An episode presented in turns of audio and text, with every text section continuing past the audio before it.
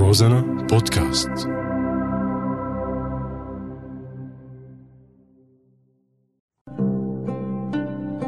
بعدك على بالي. المطلوب تشغل مخك ورجليك. المطلوب تاخد موقف بهالحياة باسمك. ذكرني شو كان اسمك؟ شعب ولا أقلية ولا مواطن ولا مهجر ولا نازح ولا لاجئ ولا طافش؟ إيه إيه طافش طافش.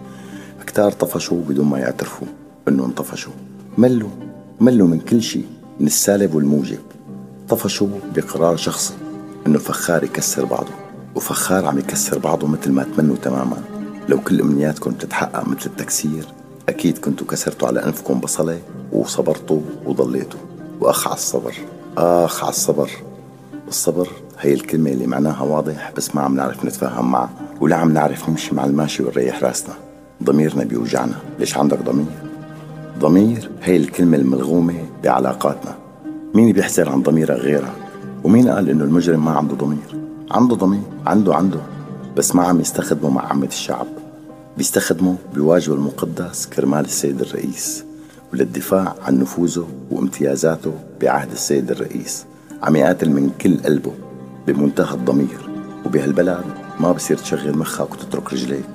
وما بصير تمشيك رجليك بدون مخك. لأنه إذا بتلحق مخك بتصل على بيت خالتك وإذا بتلحق رجليك بتطفش أو بتقتل بضمير ما قلت لي شو كان اسمك؟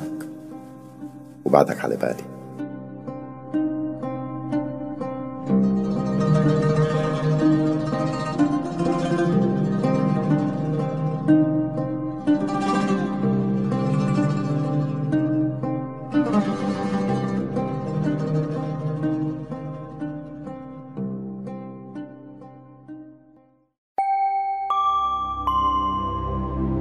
روزانا بودكاست